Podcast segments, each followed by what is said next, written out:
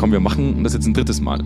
Einfach nur, weil ich weil ich es immer wieder verkacke, diesen, diesen Einstieg zu finden und mir nochmal ganz spontan zu überlegen, was ich sagen könnte. Aber ich freue mich sehr, dass wir, dass wir heute hier sitzen, Jonas. Ja, voll schön. Ähm, die, die dritte Episode aufzunehmen von, von Senf statt Senfte. Und ähm, das Thema heute ein unfassbar geiles Thema. Also zum einen, weil ich mich extrem gut damit identifizieren kann. Deswegen habe ich dich auch heute so ein bisschen ins kalte Wasser geworfen. Du musst heute wahrscheinlich viel mehr improvisieren, als, als, als ich das Sollte- muss. sollte machbar ja, sein. du hast ja einen klugen Kopf. Ja, hast ihn zwar meistens so Wahnsinn. eine Mütze, aber So ein, so ein Lob. meistens, meistens kannst du So ein Lob so früh am Tag. Ja, Ja. unglaublich. Ich weiß schon, was ich an dir habe, Jonas. ähm, und heute geht es tatsächlich um, um, um das Wort, oder um diese, ich will jetzt nicht schon wieder Floskel sagen, aber um die Aussage Startup-Kultur. Ja? Mhm. Was, was macht Startups aus? Was sind Startups tatsächlich? Ähm, ich, da kann ich gleich mal so einen kleinen Side-Fact mit reinbringen, Jonas. Äh, Uns gibt es dann, wir sind jetzt dann im sechsten Jahr mit, Mhm. mit zwei Kindern. Offiziell ist man nach drei Jahren kein Startup mehr. Krass. Das ist eigentlich ziemlich Ging schnell. Eigentlich ziemlich kacke. Es war eigentlich, war eigentlich schon immer, immer ein guter, guter Marketing-Gag zu sagen, wir sind ein Startup und haben schon einiges geschafft. Ja, Jetzt sind ja. wir nur ein Unternehmen von vielen. Gibt einem auf jeden Fall einen Klang. Ich glaube, es geht sehr viel um den, um den Klang. das kann sein. Ja. auf Ja. alle Fälle dürfen wir diesen Klang offiziell eigentlich gar nicht mehr Schade. verwenden. Ja, ich, ich wollte es nur mal mitteilen. Wir Nur sind in der Ernsthaftigkeit des nur, Unternehmertums dass du heute, nur, dass du heute den Grund hast zu weinen, wenn du nach Hause Okay. fährst. Ja, cool. Danke. aber, ja, noch kann er grinsen, das ist gut. Ja. Ähm, und ich will vor allem heute in der, in der Episode mal so ein bisschen aufräumen mit dem Thema Startup-Kultur, weil mich das extrem nervt, wenn ich Artikel lese und wir lesen ja wirklich viele Inhalte zu, zu, zu solchen kulturellen Themen. Mhm. Aber Startup-Culture, alleine schon dieses Wort Startup-Culture, läuft es mir irgendwie kalt den Rücken runter. Ja, ist So, ein wahnsinnig komisches Schlagwort Ein auch. abartiges Wort. Ja. Wenn, man, wenn man sich überlegt, was, wie man diese, diese Kultur, die, die ja oft eigentlich gezwungenermaßen entsteht, das ist ja nichts, wo, wo man sich hinsetzt. Also, um ganz ehrlich zu sein, Jonas, ich glaube, wir haben uns nie wirklich hingesetzt äh, und haben überlegt, wie sieht unsere Startup-Kultur aus. Sondern es, sind Korrekt, halt, ja. es sind halt einfach zwei Köpfe aufeinander geprallt, die zum Schluss zur Energie geführt haben. Ja. Äh, Dieses, Ja. dieses Aufeinandertreffen. Es hat was sehr Archaisches, Ja, schon. kann man schon sagen. Ja, definitiv. Und, und das war für mich dann im Endeffekt auch der, der Aufhänger, äh, dass ich sage, lass uns dieses Thema mal auseinandernehmen. Ja? Mhm. Zum einen, weil wir, weil wir immer wieder auch zum Thema Startup-Culture, Startup-Kultur in großen Unternehmen von Kunden, also bei Kunden von uns angesprochen werden. Wir auch immer wieder so künstlich inszenierte Räumlichkeiten wahrnehmen, wo man irgendwie auf Biegen und Brechen versucht, Startup-Kultur zu implementieren. Mhm. Auf, auf, auf eine so dermaßen teilweise schon radikale und dann auch wieder peinliche Art und Weise, was, was mich extrem fuchst. Ja, wenn man sagt, ja. hey, äh, wir machen jetzt einfach mal einen Raum auf, stellen da eine Tischtennisplatte rein mit ein paar Tischtennisschlägern, vielleicht noch eine, eine, eine geile Konsole, mit der man zocken kann, Mhm. äh, ein Billardtisch, ein paar schöne Plakate, die, die alle schön lifestyle und dann aussehen. sind wir Startup. Und dann sind wir ein Startup, genau. Was? Wir sind ein Startup im Großunternehmen. Was würdest du denn sagen, ähm, wenn wir jetzt mal so eine Arbeitswoche von uns angucken, als wir noch Startup waren? Mhm. Ähm, was würdest du sagen, würde ein Unternehmen glauben, was man so eine Woche lang als Startup macht? Komm, Jonas, wir haben eigentlich den ganzen, wir haben die, wir haben die ersten vier Monate nichts anderes gemacht als Bier trinken. Jetzt sind wir uns mal ganz ehrlich. Unglaublich viel Bier. Unglaublich viel Bier. Ja. Und, wenn wir, Und und, wir Partys. Mit, und wenn wir mit Bier trinken fertig waren, Office-Partys. ja, und wenn, und wenn wir mit Bier trinken fertig waren, dann haben wir Ping-Pong gespielt. Ja. Also ich kann mich eigentlich nicht daran erinnern, dass wir die ersten vier Monate produktiv waren. Ja. Also das ist, Ich glaube, ich glaube nicht mal, dass Unternehmen damit Unproduktivität erzeugen wollen. wenn, ich glaube, sie Bierparty, sich- wenn sie Bierparty schmeißen, Ich glaube, ich glaub, dass der, ich glaube, dass der, dass der Blick auf ein Startup ja schon eine hohe Produktivität und eine hohe Innovation ist. Aber das Lustige ist, dass die Wahrnehmung zu sein scheint, man schafft so diesen Weg zwischen Partyleben und komplettem Einhorn äh. Ne? Also für alle, die es jetzt nicht gleich wissen, Einhorn Startups, die fünf Startups, die innerhalb von welchem Zeitraum über eine Million wert sind, ich weiß es auch nicht mehr. Also unglaublich viel unglaublich Geld schnell, unglaublich gut. Richtig.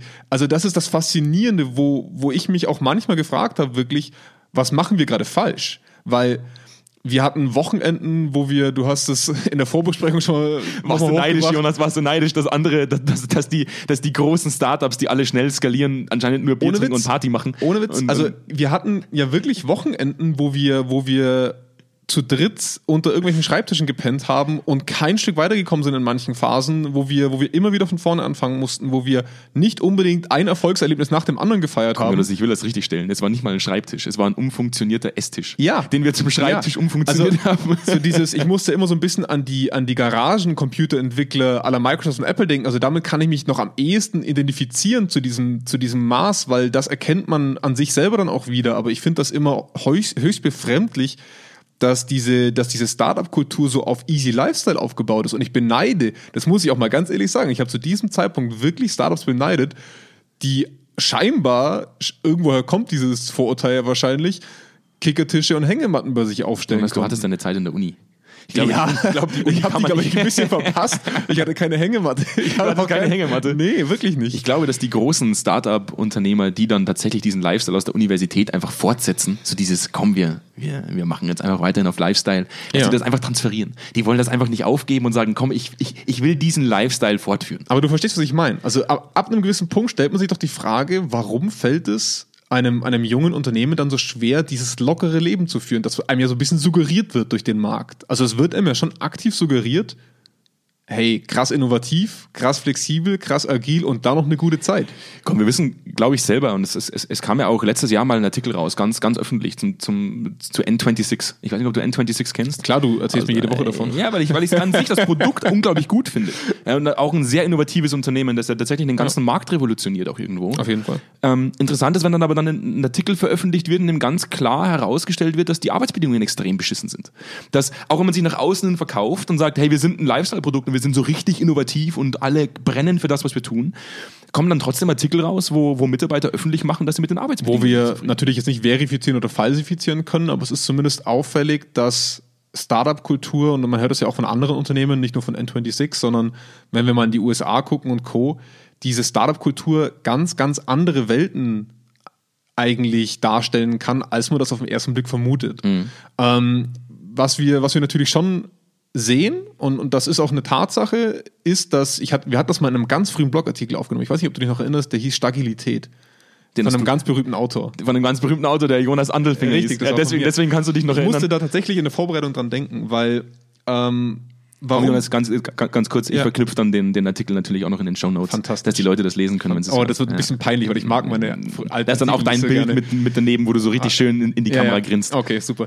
Darauf wollte ich gar nicht raus. Aber die, also was wir schon, schon früh bemerkt haben in unseren Projekten war, dass große Unternehmen, die es schon länger gibt, teilweise schon über ein Jahrhundert gibt, ähm, an diesen, irgendwann an diesen Punkt kommen, wo die mühsam aufgebaute Stabilität dazu führt, dass man sehr starr wird. Oder dass man selber das Gefühl hat, man ist sehr starr. Und dann blickt man so ein bisschen, genau wie wir auf andere Startups geblickt haben, so auf die nach links und rechts und sieht, Mensch, da gibt es Unternehmen, die haben Innovation, die sind schnell, die wachsen und wir stagnieren so ein bisschen, auch in unseren Prozessen. Also wir sind noch quasi familiengeführt und haben Hierarchien äh, in, in nach, mit 20. Nachkommastelle so in der Art.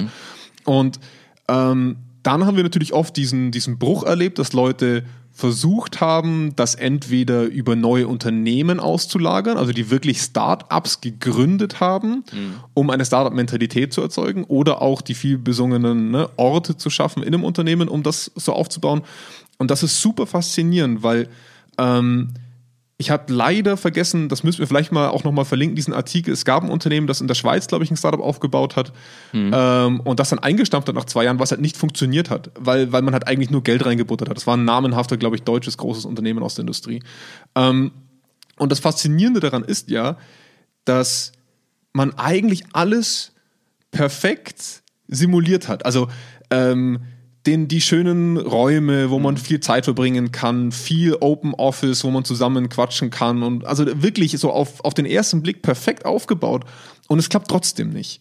Und was wir schon erleben, und wir haben das jetzt gerade auch wieder, ich will nicht schon wieder Krise sagen, aber während dieser Zeit jetzt tritt bei einem Startup oder auch bei einem nicht mehr ganz so jungen Startup, was ja bei uns der Fall ist gerade, ähm, tritt ein, ein Effekt in Kraft, der uns dazu zwingt, wieder innovativ, kreativ und agil zu sein. Und das ist die pure Angst der, vor der eigenen Existenz. Also die, die, die Tatsache, dass man in zwei, drei Monaten seine Angestellten nicht mehr zahlen kann. Pure Angst davor, seine Existenz zu verlieren. Ja, ja, und alles, was man aufgebaut hat, da, da, da läuft dann wie so das Leben vor dem inneren Auge, läuft an, so an einem vorbei, wenn man daran denkt, was man, wie viel Zeit und wie viel Leid man investiert hat in die letzten Jahre. Und ich glaube, das ist erstens nicht, was ein Unternehmen implementieren möchte, nach unserem Wertekosmos, den wir im deutschsprachigen Raum jetzt, denke ich mal, haben. Und zweitens kann.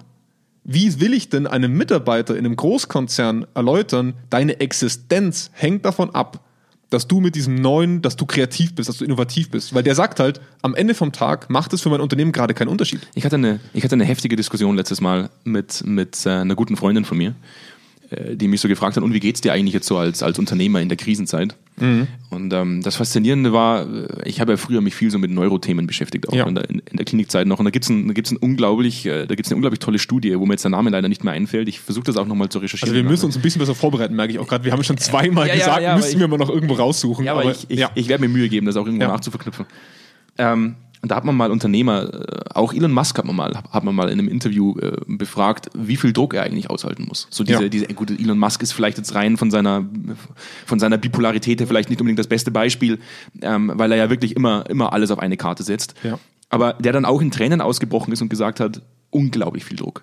Und das, was, das, was ich schon nachempfinden kann in so einer Situation ist, ich habe das auch zu, zu dieser guten Freundin von mir gesagt, ich fühle mich momentan so ein bisschen, als wäre mein Kind krank. So dieses, man guckt so ein bisschen zu, sind dann so ein bisschen die Hände gebunden und man, man läuft rund. Man läuft so richtig äh, unrund. Also nicht wirklich Ja. rund, sondern man läuft extrem unrund.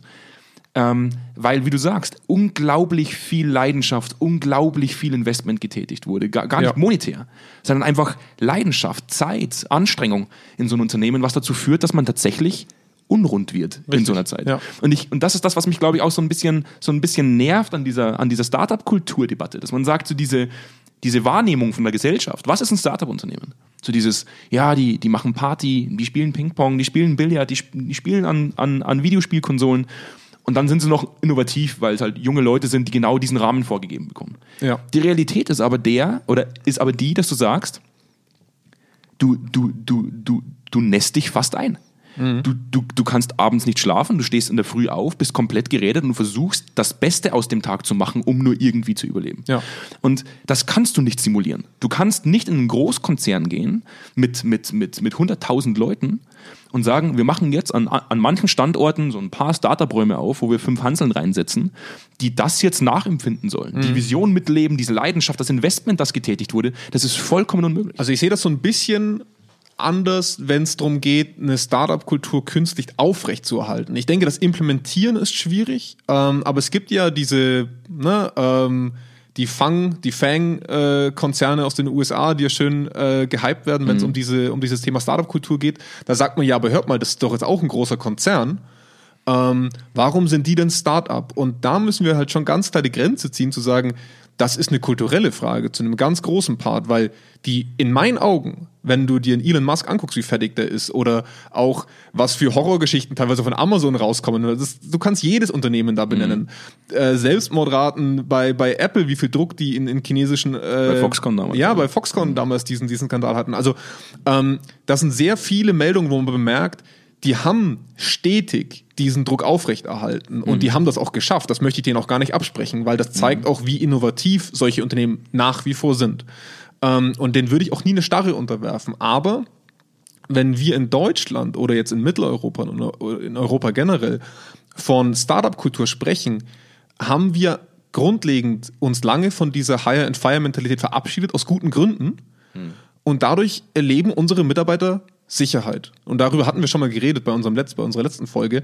Ähm, und diese Sicherheit ist sehr wertvoll zu gewissen Parts. Die will ich auch niemandem abschreiben. Also diese Sicherheit ist wirklich notwendig für Identifikation mit dem eigenen Unternehmen, Dankbarkeit auch mal, wenn es schlimm läuft. Also ich habe da wirklich auch Bock, für diesem Unternehmen was zurückzugeben, weil es mir Sicherheit verschafft.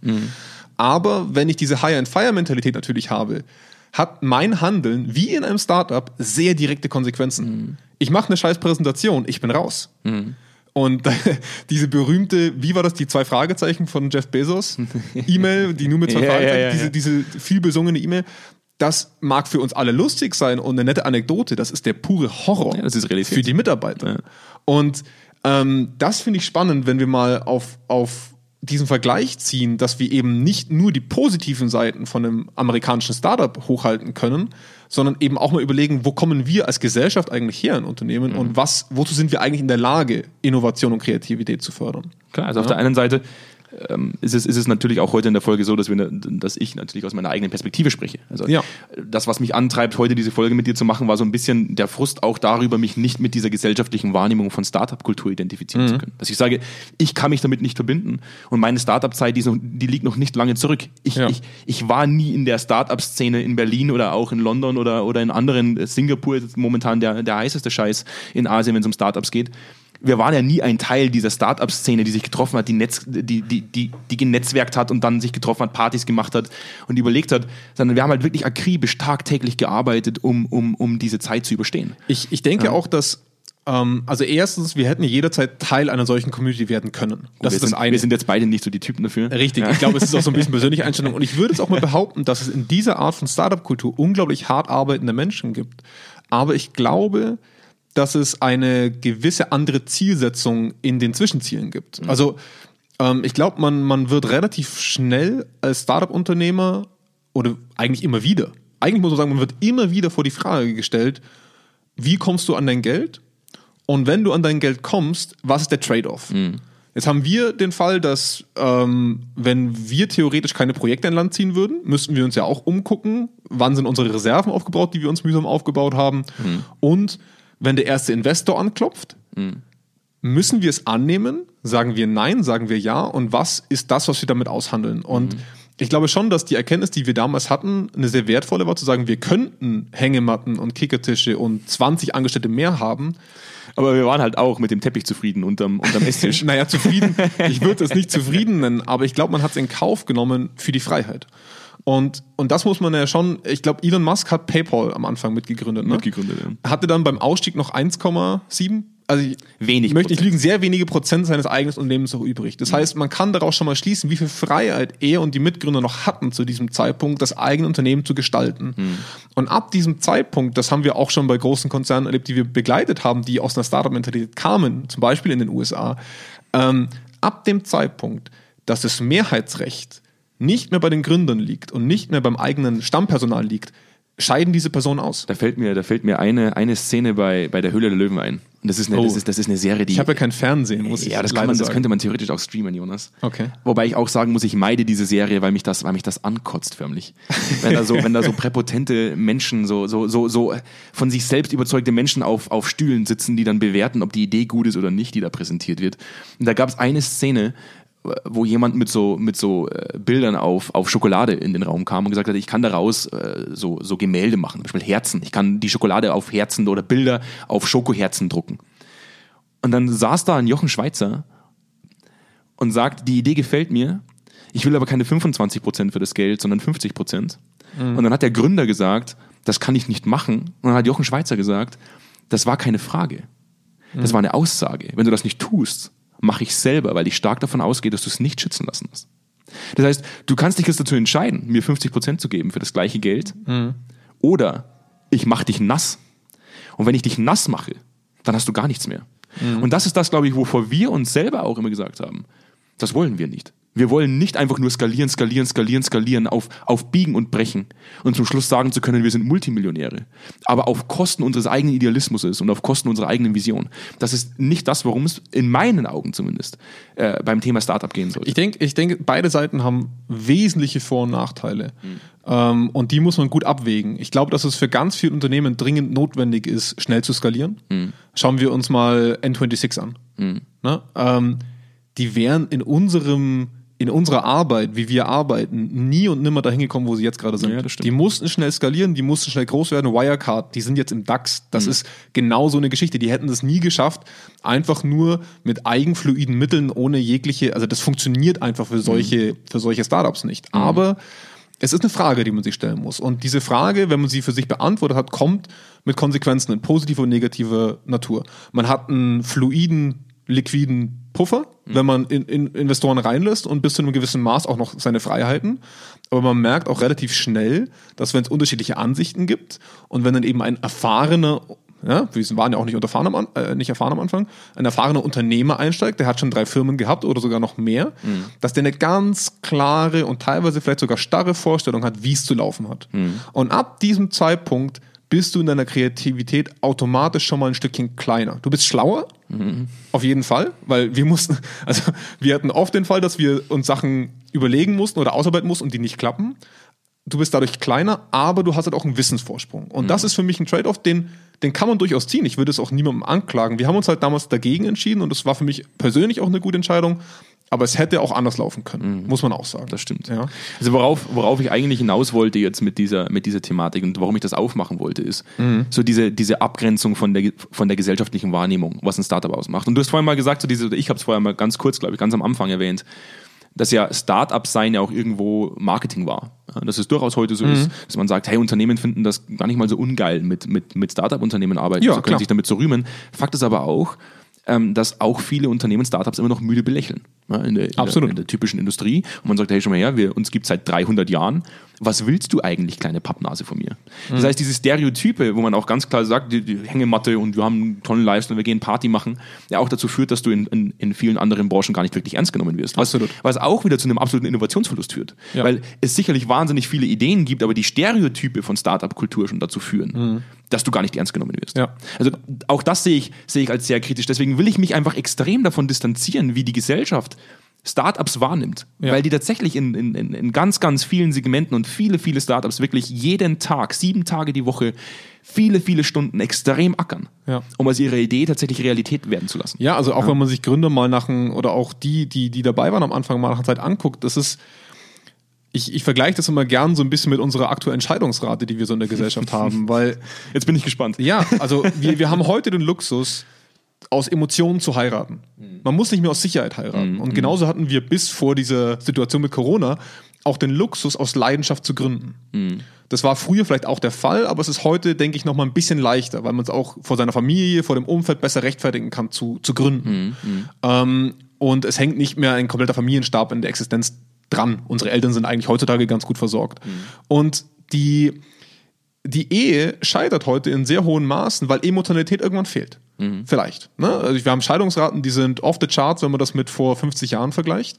Und das gleiche gilt für Startups. Sobald diese Leidenschaft und die Emotionen und die Vision sich nicht mehr tragen, brechen diese Urkonstrukte zusammen. Und ich hatte das jetzt gerade sehr kürzlich bei einem Unternehmen, was ich wirklich spannend fand. Ähm, da wurde mit Biegen und Brechen daran festgehalten, dass die Mitarbeiter, die von Anfang an dabei waren, dass die auf jeden Fall mitgetragen werden. Wo aber offensichtlich war, dass einfach das Gefüge nicht mehr geklappt hat. Das hat einfach nicht mehr gepasst. Und das ist wirklich wie eine Ehe, die man unnötigerweise noch zehn Jahre weiter schleift, obwohl es für beide Seiten sehr, sehr klar ist, dass es eigentlich nicht mehr funktioniert. Und das ist für mich so faszinierend bei Startups. Diese Emotionalität, diese Leidenschaft dahinter, dieser Spaß, den es auch mit sich bringt, dieser Hass, den es auch mit sich bringt. Ähm, und Fast schon ein bisschen masochistisch irgendwie. Ja, Fast schon ein absolut. bisschen masochistisch veranlagt sein. Ab, absolut. Und dass es aber auch so wichtig ist, dass man, und da stehen wir auch gerade davor, dass man diese Emotionalität und diese Leidenschaft in etwas überführt, was längerfristig funktioniert.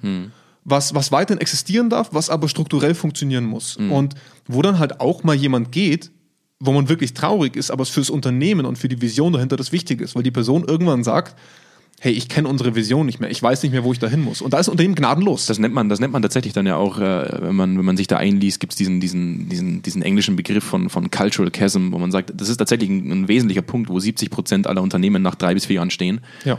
Dass auch viele der Leute, die, die mitgearbeitet haben äh, in dieser Startup-Zeit, sich irgendwann nicht mehr mit dem Unternehmen äh, praktisch auch verbinden können, sich Ja. nicht mehr damit identifizieren können, weil es sich in eine andere Richtung entwickelt hat, als man sich das vielleicht am Anfang vorgestellt hat. Das, was, was aber hängen geblieben ist, also wo wo wir eigentlich wieder zurück sollten, ist dieses, dieses Startup-Culture, so der, der, der, dieses Thema Startup-Kultur in Großunternehmen, dieses, wir haben künstliche Räume erzeugt, setzen da fünf, fünf Hanseln rein, die dann jetzt Startup spielen sollen, wo halt dann ganz klar so ein, so ein essentieller Faktor fehlt. Und das, da haben wir auch schon gesagt, so dieses Thema Existenzangst, die, die, die dich auch antreibt. Klar gibt es auch da wieder, kann man wieder sagen, da, da trennt sich die Spreu vom Weizen. Es gibt die Start-Upper oder die Start-up-Unternehmer, die, die, die, die, die viel Fördergelder kassieren, die von Anfang an sehr viel oder sehr flüssig sind. Es gibt die, die äh, tatsächlich das aus eigener Tasche finanzieren, die natürlich dann auch mit, mit, mit mehr Ängsten konfrontiert werden und auch sicherlich mehr Druck verspüren. Aber das, was ich aufgrund der Diskussion wahrnehme, dass wir sagen, okay, viele große Unternehmen, die jetzt auch in so einer Krise echt eine Bank sind. Also ich habe mit einem, mit einem guten Kollegen von einem äh, von mir, der in einem der größten Pharmakonzerne arbeitet, gesprochen, der sagt, ich bin froh in dieser Krise hier sein Absolut. zu dürfen. Das Absolut. ist eine Bank, da kann mir nichts passieren. Ja. Ja. Das, was aber auch dazu kommt, ist, und das fand ich ein unglaublich, komm, ich lege das jetzt einfach offen, Jonas. Ich lege das jetzt einfach mal offen. Wir waren ja letztes Jahr in, in, in San Francisco relativ lange Ja. für ein Projekt. Und äh, in einem, in, einem, in, einem, in einem wirklich großen Unternehmen, die dann auch mal gesagt haben, wir machen jetzt eine Bierparty. Ja. Ich war ja kein Teil dieser Bierparty. Nee, ich war Teil der Du warst Bierparty. Teil dieser Bierparty, War ich cool. weiß. Ich habe auch echt lange auf dich gewartet. Ich habe mir dann schon Sorgen gemacht, wo, du, wo du dann abgeblieben bist. wir haben nicht, ich habe ja gesagt, wir, wir hatten das nie. Wir hatten, du, ich hast wollte das, das, du hast das nachgeholt. ich wollte das jetzt auch mal. und und Ja. was, ich, was ich halt so spannend fand, das ist ja einer der, der größten, äh, größten Unternehmen überhaupt weltweit. Zu sagen, äh, ist, ist dann sowas wie eine Startup-Kultur. Und das würde ich ja durchaus jetzt in, der, in, der, in, in dieser Sprecherei oder in dieser, in, dieser, in dieser Diskussion, die wir da haben, Mhm. haben wir gesagt, ja, so diese Stereotype, diese, die, die, diese Stereotypus, wir, wir feiern Bierpartys zum Beispiel. Ja. Der dann irgendwo, da hat sich ja auch gehalten, so in diesem Unternehmen. Das war ja nicht nur jetzt so, sondern war halt Ja, immer ja. so. Ja, das stimmt. Und Fakt ist, in der Vorbereitung von dieser Podcast-Folge hast du, hast du einen, einen coolen Satz gesagt. Und das war dieses, diese Aussage, Das hatte ich einmal einen coolen Satz und kann mich da, nicht mehr dran erinnern. nicht dran. Komm, ich, ich hole nochmal zurück, Jonas. Ähm, dieser, dieser, dieser Moment, wo du gesagt hast, kann es sein, dass, dass Startup-Kultur äh, ein, ein Lifestyle-Produkt ist? Ein, ein, ein, ein Lifestyle-Produkt, das man sich als Großunternehmen leisten können muss. Ja, ein, ein, Auch als kleines, ja. ja, und das, Ist, und das ist das, was ich eigentlich ganz interessant finde, weil warum will man sich's leisten können, wenn man eigentlich schon, und wir haben ja das im Vorhinein schon gesprochen, ähm, oder auch gesagt, ein Großunternehmen wird nicht mit einem künstlich erzeugten Raum, in dem man Startup oder auf dem man Startup draufschreibt, ähm, ein Startup-Feeling erzeugen, weil eine essentielle Angst fehlt. Diese Erfahrungswerte sollten auch große Unternehmen inzwischen schon haben. Was ist dann aber die Motivation, so einen künstlich erzeugten Raum herzustellen? Also was ist die Motivation? Also- und für mich bleibt dann tatsächlich, Entschuldigung, dich nochmal Ja. zu, zu unterbrechen, für mich bleibt dann tatsächlich eigentlich nur so eine Art Marketingstrategie. Interne Marketingstrategie, aber auch nach außen hin, um Leute finden zu können, die Bock haben, Mhm. für mein Unternehmen arbeiten zu können. Also der, der Fall, den du beschrieben hast in den USA, das Der war... Fall, wo du auf einer Bierparty warst. Ah, das war schön. ähm, das war eine Craft-Bier-Party, muss man dazu sagen. Ähm, war cool. Macht, das macht's noch viel lifestyleiger. Jonas. macht's es so war nicht viel- nur eine es einfache, macht- ja, ja. es war nicht nur eine einfache Bierparty, es war eine Craft-Bierparty. ich wollte gerade sagen, das, Das habe ich vergessen, sorry. Das macht das Level. Ich, ich war kein Teil davon und ich bereue es Ja. gerade so ein bisschen, dass ich kein Teil davon war. Also das, das, da muss man schon sagen, das zeigt das Level auf, wie hipster und Ex- wie lifestyleig das war. Extrem hohes Level. Ähm, was ich sagen möchte, ist, die, das war eine Firma, die von einem großen Konzern schlussendlich gekauft wurde. Das heißt, diese Firma war ursprünglich mal ein Start-up. Und diese Start-up-Kultur hat sich konserviert. Das ist wie so auf den Galapagos-Inseln, ne? man, man hat so eine abgetrennte Biosphäre, die hat sich einfach konserviert für eine Zeit. Und ähm, was deutlich wurde dort, als, als wir dort auch unterwegs waren, du hast in jedem Gang, an jedem Ort, wir haben eine große Führung bekommen, auch durch die Produktionsstätten, hast du dieses Startup noch gespürt. Und das hat mich dermaßen berührt, weil das doch schon 40 Jahre alt ist, glaube ich, so Pi mal Daumen dieses Unternehmen, das dann in diesen Konzern überführt wurde. Und, ähm, und die haben das auf eine beeindruckende Weise geschafft, diese Startup-Kultur aufrechtzuerhalten, indem sie ähm, ständig auch an diese Gründerzeit erinnert haben. Sie haben ständig auch diese Sachen hochgehalten. Und das ist nicht nur diese, diese plakative Feierei an einem Freitag, sondern über ganz viele Kleinigkeiten, dass zum Beispiel, es war ganz nett, dieses, äh, wenn ein Mitarbeiter sechs Jahre lang dort gearbeitet hat, ein, glaub, bezahltes Sabbatical von einem halben Jahr bekommt, dann, sein, dann wird der sein Arbeit- Schreibtisch genau, sein Arbeitsplatz dekoriert. Genau, und dann, also die haben so tolle und nette Sachen gehabt, wo du einfach gespürt hast, da bist du richtig am Puls dieses Startups. Ja, aber jetzt mal ganz im Ernst, Jonas. Dann wäre ja aber Startup-Feeling oder Startup-Kultur auch branchenabhängig. Weil wenn ich mir Nee. jetzt genau das Gleiche vorstelle, zum Beispiel in einer Metallgießerei. Wir erinnern an das, wie wir gegründet haben, 1700 irgendwas. Ja. wir hängen alte Gusskessel auf und so. Ja. Dann hatte das schon wieder deutlich weniger Startup-Feeling oder Hipster-Startup-Feeling in meinen Augen wie das, dass man zum Beispiel Football-Jerseys aufhängt und Bierpartys feiert. Sehe ich tatsächlich anders, weil ähm, jedes Unternehmen mal Startup war. Ähm, Auch auch 1790. 1790, da hieß es doch noch nicht so und da gab es keine Craft-Bier-Partys, da gab es noch Starkbierfeiereien, glaube ich.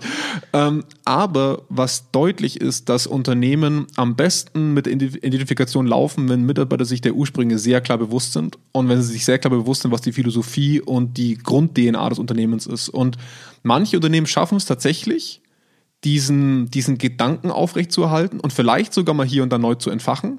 Und das muss nicht die obligatorische Feier sein, aber man hat einfach gemerkt, dass währenddessen die Leute sehr viel über ihr eigenes Unternehmen gesprochen haben und auch woher das kommt. Also es wurde mir von sehr vielen Seiten erklärt, warum dieses Fest sehr wichtig ist. und von Leuten, die jetzt auch nicht ewig dort arbeiten. Und das war für mich ein unglaublich starkes Signal zu sagen, das ist beeindruckend. Und ich denke, dass manche Unternehmen, und das, das, da tendieren wir Deutschen halt auch wirklich ein bisschen dazu, in, in unserem Kulturkreis, Jetzt bin ich gespannt. dass, ja, dass, dass wir diese Phase, woher kommen wir, wir hatten natürlich eine sehr starke Zäsur durch den Zweiten Weltkrieg, das darf man wirklich nicht unterschätzen.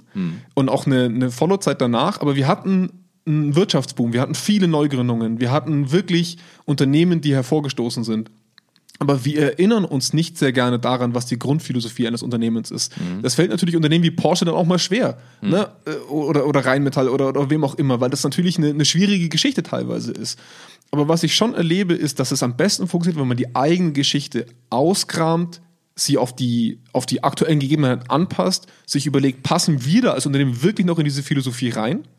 Weil wenn die Frage mit Nein beantwortet wird, müssen wir uns überlegen, ob es überhaupt Sinn macht, eine Startup-Mentalität zu implementieren. Das ist meine Frage. Ja. Warum, warum Startup-Mentalität? Aber- Da- das, das, ist, das ist die Frage, um die es ja auch heute gehen soll. Ja. Zu, zu sagen, gehen wir mal ein Unternehmen wie ThyssenKrupp.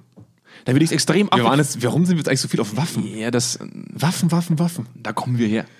Ursprünglich kommt, Komm, kommt, komm, wir, kommt, Finden, wir finden ein anderes Beispiel. Nehmen wir BMW. Nehmen wir BMW. BMW, Helikopter. Ja, gut. Nehmen wir BMW. Nehmen wir BMW. Ja. Ähm, nee, bei BMW könnte ich es mir wieder vorstellen, dass, dass ein Startup-Raum irgendwo äh, aufgemacht wird.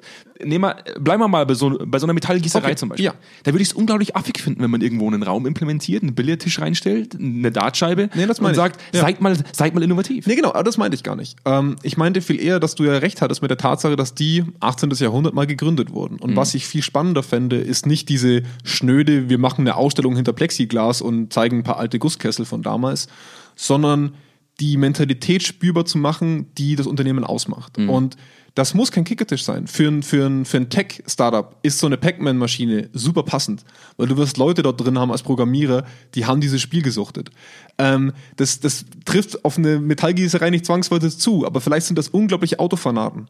Ne? Also vielleicht ist es da unglaublich cool, mal das erste Auto reinzustellen und, und mal fühlbar zu machen, das damals aus diesem Werk gelaufen ist oder das Auto, was jetzt gerade hier vom Band läuft. Also das sind für mich Thematiken, wo sich ein Unternehmen sehr klar überlegen muss, wo liegt unsere DNA und das ist für mich reaktivierbar. Es ist für mich nicht künstlich induzierbar, so etwas zu erzeugen, weil ich dann sage, woher kommt das auf einmal? Und das passt überhaupt nicht zu dem, wie ihr agiert.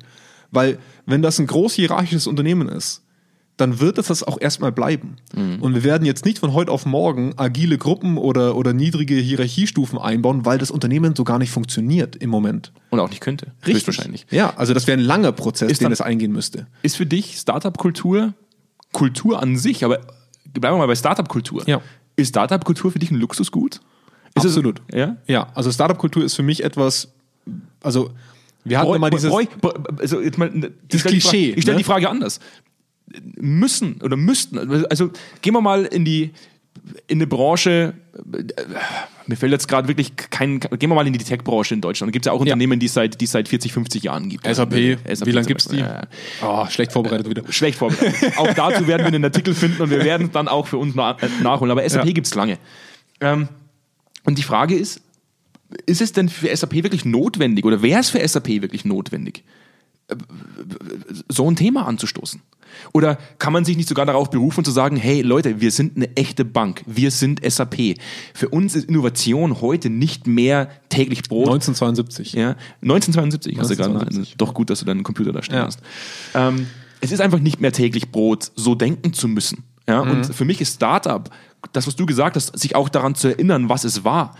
Das, was Startup-Kultur ausmacht am Anfang, ist der visionäre Gedanke der Gründer. Richtig. Das kannst du gar nicht wirklich äh, wieder platzieren in so einem Unternehmen. Ich denke, ich denk, du kannst es platzieren, du kannst es nicht erzeugen. Also das sind die zwei wesentlichen Unterschiede und da muss man so ein bisschen ähm, ja fast schon fast schon äh, äh, zu, also sehr stark ins Detail gehen, aber die also ein, eine Firma kann zu jedem Zeitpunkt sagen, das ist das, wo wir herkommen. Das waren die Gründerväter und wir stehen weiterhin hinter dieser Vision. Das ist wirklich, damit ihr versteht, wie wir entscheiden als Unternehmen, weil es auch manchmal schwerfällt in einem großen Unternehmen, das ist unsere grundlegende DNA und da könnt ihr erwarten, dass wir uns stets an diese DNA halten. Und da müssen nicht Schlagworte rauskommen wie, oh, wir waren innovativ oder so, sondern das kann wirklich unternehmensspezifische Sprache sein, die dann auch gut übertragbar ist. Wir haben Unternehmen, äh, in unserem Dunstkreis, sage ich jetzt mal, die gibt schon länger als 100 Jahre und da kaufen Leute eigen eigenes Unternehmensmerch. Mhm. Die kaufen Merchandise ihres eigenen Unternehmens. Und das ist nicht Neugründerunternehmen, das ist sehr alt. Mhm.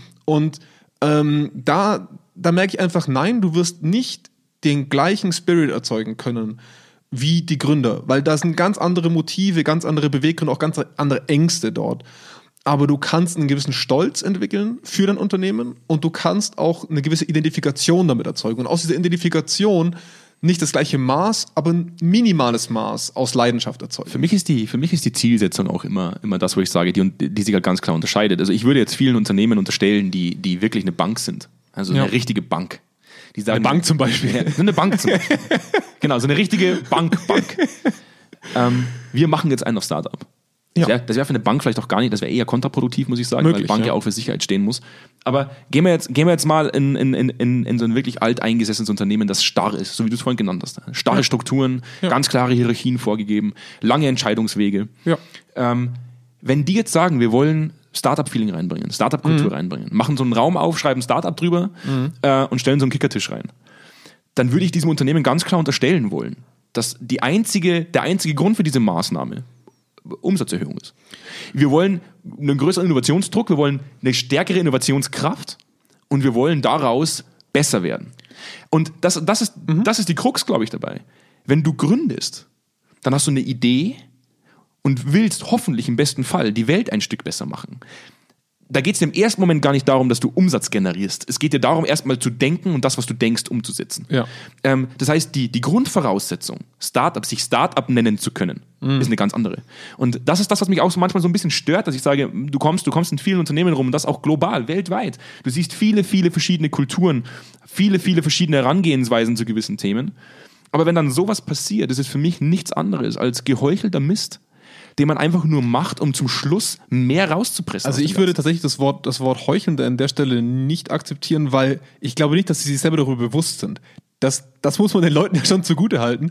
Ähm, das merke ich persönlich zumindest oftmals.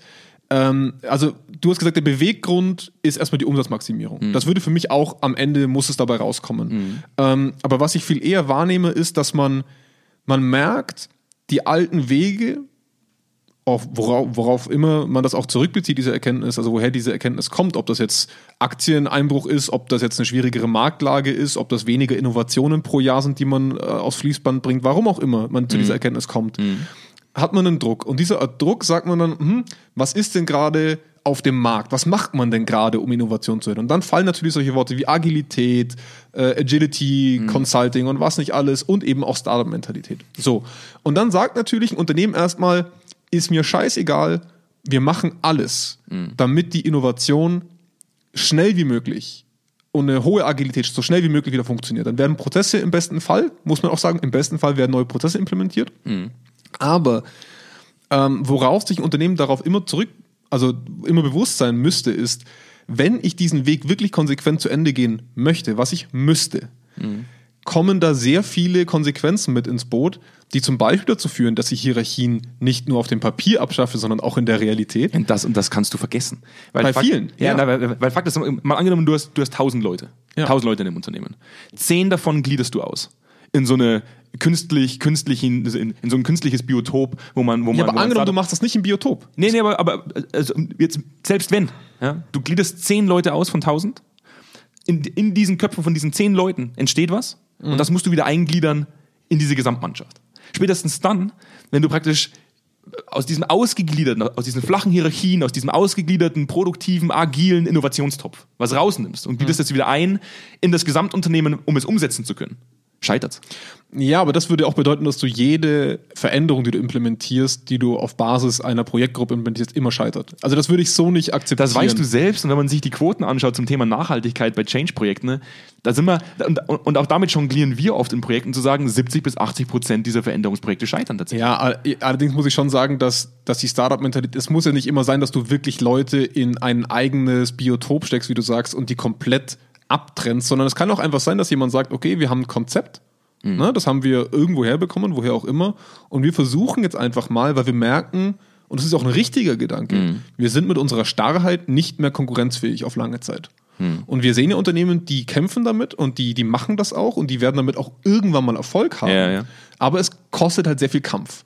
und auch sehr viele Rückschläge. Ich sag nur, was, was wir halt in erster Instanz leider oft erleben, ist, wir fangen mal mit subsidiärer Führung an. Wir fangen mal an, äh, Hierarchien weiter unten einzubrechen äh, und auch wirklich mal die Wände einzureißen. Ein super Gedanke, super. Aber halt nicht konsequent, weil das spätestens dann in der dritten, vierten, fünften Ebene weiter oben zu Ende ist. Ja. Da kommt dann der Vorstand, da kommen dann die äh, betriebsinterne Vereinbarung zu den Themen. Also spätestens ab diesem Zeitpunkt ist diese ganze pseudo aufgesetzte Kultur, dieser, dieser Kultureinbruch einfach zu Ende. Und die Leute werden dann wieder daran zurückerinnert, Moment mal, das ist kein echter Hierarchiewandel, das ist nur in deinem Bereich gerade der Fall. Da habe ich, da habe ich einen, einen wahnsinnig interessanten Artikel gelesen, den habe ich auch noch, den, auch den kann ich verknüpfen, aber ich werde ihn trotzdem zitieren. Ähm, jetzt mal ganz kurz, weil ich, weil ich das als, als, wir kommen ja zum Ende der Folge jetzt langsam hin, ich- wo ich auch sage, das hat mich, das hat mich schon bewegt. Äh, ein, ein Gründer von einem, oder zumindest ein Mitarbeiter von einem, von einem großen Tech-Unternehmen, Tech, äh, Tech-Startup in den, in den Staaten, der gesagt hat, das, was für ihn irgendwann hängen geblieben ist, ähm, zum Schluss hatte er das Gefühl, dass es um das Produkt eigentlich gar nicht mehr geht, sondern dass du so schnell wie möglich skalierst. Dass du so schnell wie möglich Kohle erzeugst, damit die Investoren zufrieden sind, weil die damit Kohle machen. Und ähm, er ist dann nach einem Jahr gegangen, weil er das Gefühl hatte, er kann eigentlich überhaupt gar nichts bewegen. Und da kommt für mich dann, und da trennt sich die Spreu vom Weizen. Und das ist das im, im Endeffekt für mich das Fazit, das übrig bleiben soll. Warum gründet man heute? Gründen sollte man nicht, um sich selbst zu bereichern und, und, und reich zu werden, sondern gründen sollte man aus einem Ideal heraus.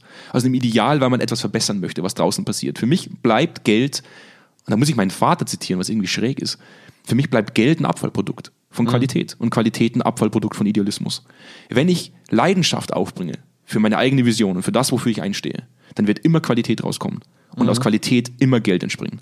Und das was ich für mich auch irgendwo festhalten möchte in dieser Folge ist, wenn ein großes Unternehmen, das, das im Endeffekt die eigene Vision vielleicht schon gar nicht mehr vor Augen hat, dann Startup-Kultur zu versuch, äh, versucht zu implementieren, in so einem, in so einem, in, in so einem extra dafür aufgestellten Biotop, wo ich zehn, zehn, zehn Leute reinsetze, dann ist das einfach nur ein verzweifelter Versuch, noch mehr aus der Orange rauszupressen. Hat aber nichts mit dem tatsächlich zu tun, worum es gehen sollte. Und das ist das, was mich im Endeffekt als, als Auslöser oder, oder auch als, als als Grundthema für diese Folge sehr bewegt hat, weil ich sage, ich kann mich sehr wohl daran erinnern, wie oft wir uns in die Haare bekommen haben, wie oft wir versucht haben, auch konstruktiv zu streiten, zu diskutieren, in welche Richtung wir gehen, sehr viel Energie aufgebracht haben für diese Themen. Und heute versucht man einfach nur durch sehr viel Geld lifestyleige Produkte ins Unternehmen zu werfen, die dann dazu führen sollen, dass ich noch mehr aus der Orange raushole. Ich würde da zu diesem Part sogar sagen, dass man, also ich, ich tue mir so ein bisschen schwer, weil ich nicht weiß, woher es kommt. Ich würde sogar fast eher behaupten, dass ein gewaltiger Beratermarkt dazu entsteht, Unternehmen zu suggerieren, dass es möglich ist. Ich, Ja. würde, ich würde nicht mal behaupten, weil das finde ich, finde ich fast ein bisschen zu anklagen den Unternehmen gegenüber, weil die haben einen echten Veränderungsbedarf. Also die Starrheit, die in der Industrie einfach automatisch irgendwann entsteht. Ich glaube einfach, dass das Unternehmen heutzutage leichtfertig verkauft wird, suggeriert wird, tu dies und dann bist du wieder wie ein Start-up. Genau, sei anders, Ja. um, um besser zu sein. Und das Unternehmen in seiner, in Anführungszeichen, Verzweiflung auf die Perspektive gesehen, sagt natürlich, okay, ich mach's. Also ich versuche wieder Startup-Mentalität reinzubringen. Und dadurch entsteht aber ein Vakuum, was erzeugt wird durch die Erwartung ja, und der Realität. Und, und dadurch kommen dann solche Schnellschüsse, wo man dann sagt, okay, wir brechen jetzt mal die unteren drei Hierarchieebenen weg. Wir, wir machen jetzt. Wir, und, und deswegen, ich möchte von meiner Seite eigentlich gar nicht auf den Vorwurf der, des Unternehmens enden, weil ich den, den, den Bedarf durchaus sehe und auch die, die Dringlichkeit mittlerweile, gerade in Deutschland auch dringend sehe. Es ist eher ein Vorwurf dahingehend, was wir auch als Berater Unternehmen verkaufen, also der Gesamtmarkt der Berater, ähm, wie leicht das wäre, dass man einfach wieder eine Mentalität hier reinbringt. Und das ist gefährlich. Da waren wir uns ja, da waren wir uns ja immer einig. Also ich finde den Punkt gut, den du gerade sagst, da hätte ich jetzt gar nicht drüber nachgedacht.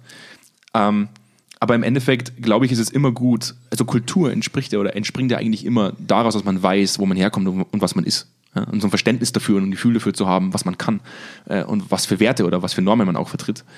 Ähm, ich glaube, dieser verzweifelte Versuch, Startup-Kultur in, in, so, in so wirklichen Banken zu implementieren, ist tatsächlich noch besser zu sein, noch schneller zu sein. Und dann kommen halt so Floskeln raus wie flache Hierarchien, wir arbeiten jetzt agil, wir, alles, alles so schnell wie möglich, sehr flexibel.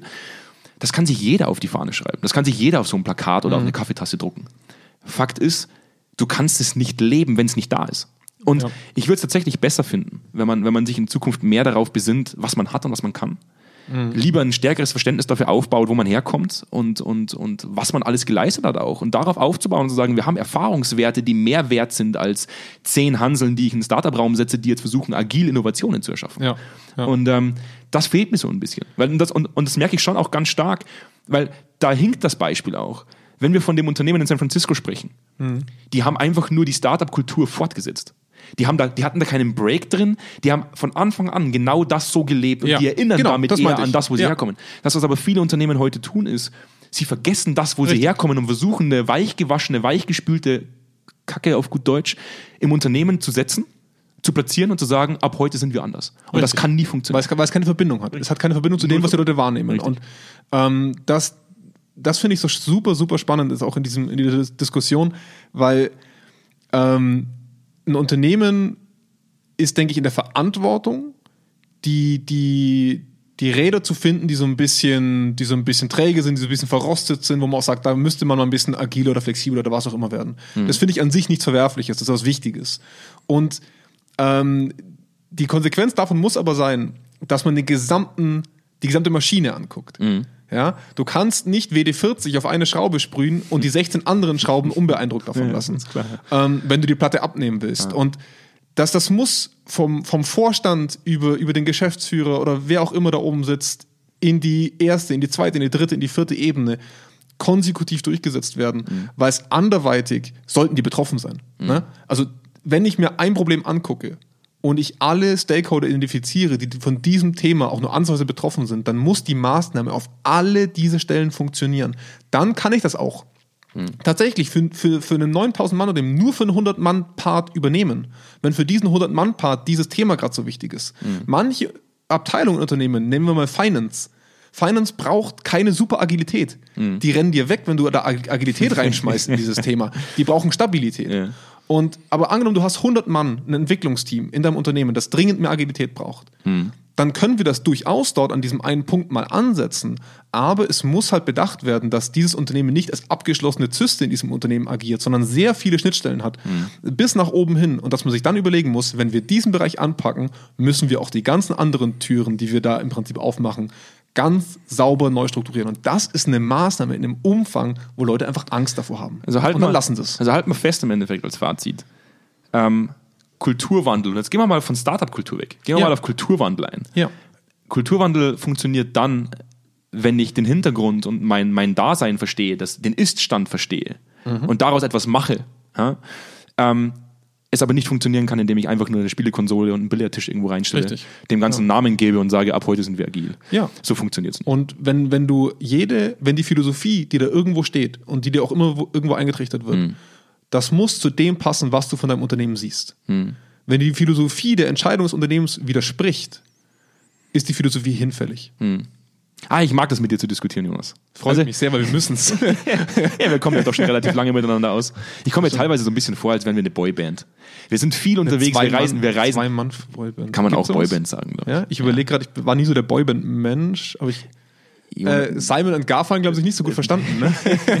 Grundsätzlich können wir festhalten, glaube ich, dass wir uns gut verstehen. Auf jeden Fall. Äh, ich weiß es sehr zu schätzen, dass wir immer wieder über, über sehr spannende Themen diskutieren können. Mich hat es auch sehr gefreut, heute, heute über die Folge ähm, mal über Startup-Kultur sprechen zu dürfen. Das hat Ja. mich wirklich in den letzten Tagen extrem, extrem gefrustet, weil ich immer über mehr Artikel gestoßen bin.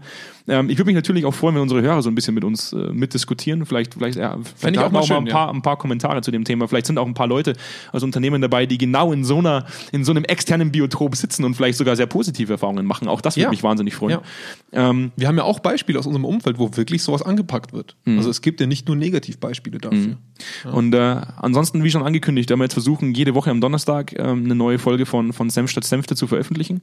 Und äh, dann bleibt uns eigentlich nichts anderes, Jonas, als, als zu sagen, wir wünschen euch noch einen schönen Tag. Ja, schöne Restwoche. Ge genau, genießt das schöne Wetter und äh, noch eine schöne Krisenzeit. Ich hoffe, sie geht bald vorbei. Krisenzeit. Ja, das, Au weh. das ist, Au weh. So eine gute Folge jetzt. Und Ich glaube Ah. ich glaube inzwischen, du selber betitelst unsere Folge als gute Folge.